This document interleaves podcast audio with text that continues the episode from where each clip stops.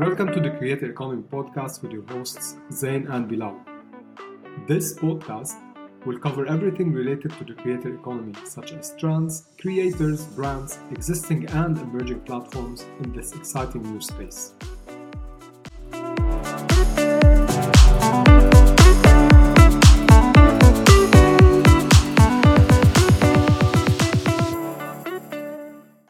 Hello and welcome to our first episode of the Creator Economy podcast with me, Zein, and my co host Bilal.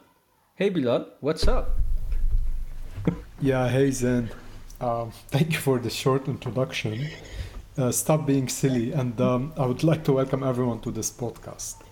Um, and right before we proceed, uh, everyone should know that Zein is my younger brother, and together we founded Stanme a company on a mission to democratize the creator economy. Uh, Zein, how would you define the creator economy? I'm glad you asked. To begin by with, the way. yeah. So,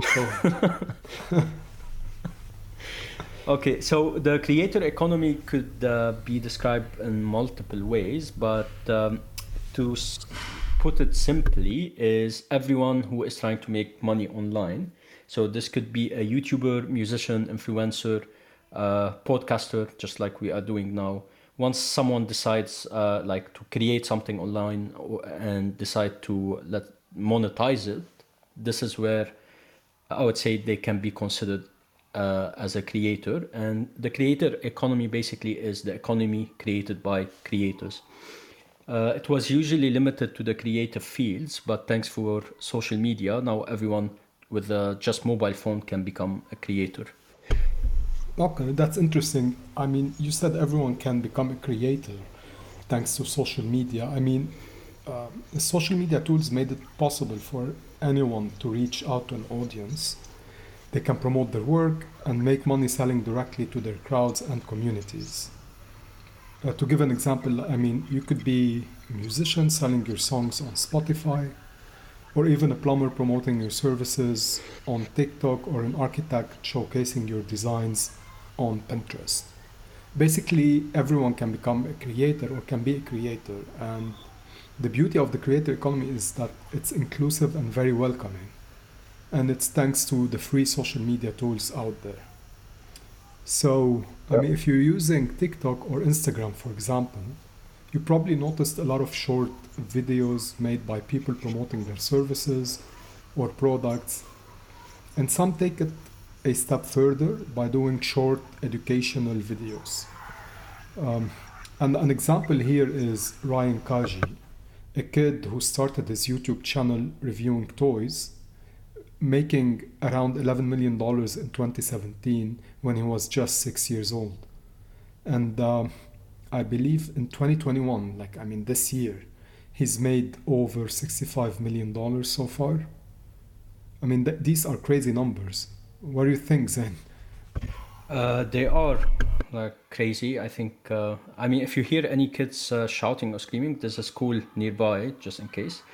But uh, yeah, so some people are at school now, and he's making uh, I don't know, like uh, six, 65 million a year. I, and this is only from YouTube, I think. So uh he's making around. Uh I've read recently he's making around 200 million a year from sponsorship even selling his own toys and like brand partnerships etc so i think it's crazy. So uh, i mean on that note also like uh, there's a lot of people noticing this opportunity and the potential of uh, this market. So it is uncapped in a way like the potential is huge. And this explains why the new generation um, like gen z or the ones come after, their top career choice is now either to become a TikToker or a vlogger, and they're amassing a lot of followers online. So if you see most of people uh, on TikTok with large following are kids in schools or just like just graduating. So uh, yeah, and like they're gaining a lot of powers, uh, a lot of power uh, over corporations and institutions. So, like you see brands fighting uh, for followers when just a kid can get like uh, millions of views on, on YouTube or just uh, getting millions of followers on TikTok. So the power mean- is, yeah, Yeah, you said people can become more powerful than institutions. yeah, And I think this is um, a very important point here.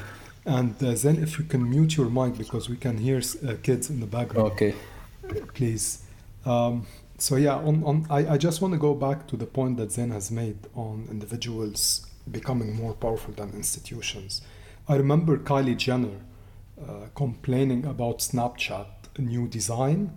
That was like three years ago, and she tweeted uh, saying like she she she is no longer using the app, and that tweet alone pushed Snapchat stock down six percent overnight, and that that that uh, resulted in a plunge that wiped out around 1.3 billion dollars of the company's market value. that's crazy. And that happened just because of one tweet. Yeah, yeah.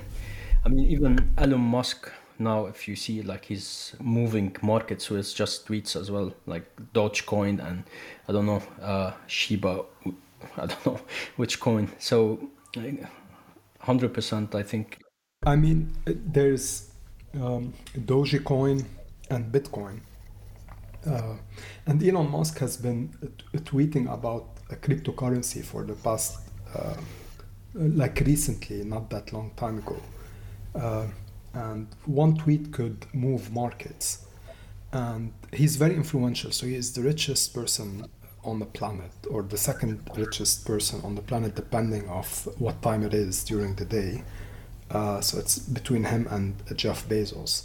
But I mean, I, I don't want to talk about market manipulation, but I could see, um, I could see a trend where very influential individuals like Elon Musk or Jack uh, from Twitter or other other very powerful and influential people tweeting and moving markets and moving uh, like uh, affecting the value of uh, let's say a product or a service or even one uh, cryptocurrency. Uh, so that's how powerful uh, social media and that's how powerful a large community makes makes a person. Yeah, exactly. So yeah, this brings us, I guess, to the end of our first episode. Episode. So thank you so much for listening, and please, guys, don't forget to subscribe to our podcast and follow us on Twitter, Instagram, and TikTok using the handle the Creator Economy. Thank you, and speak soon.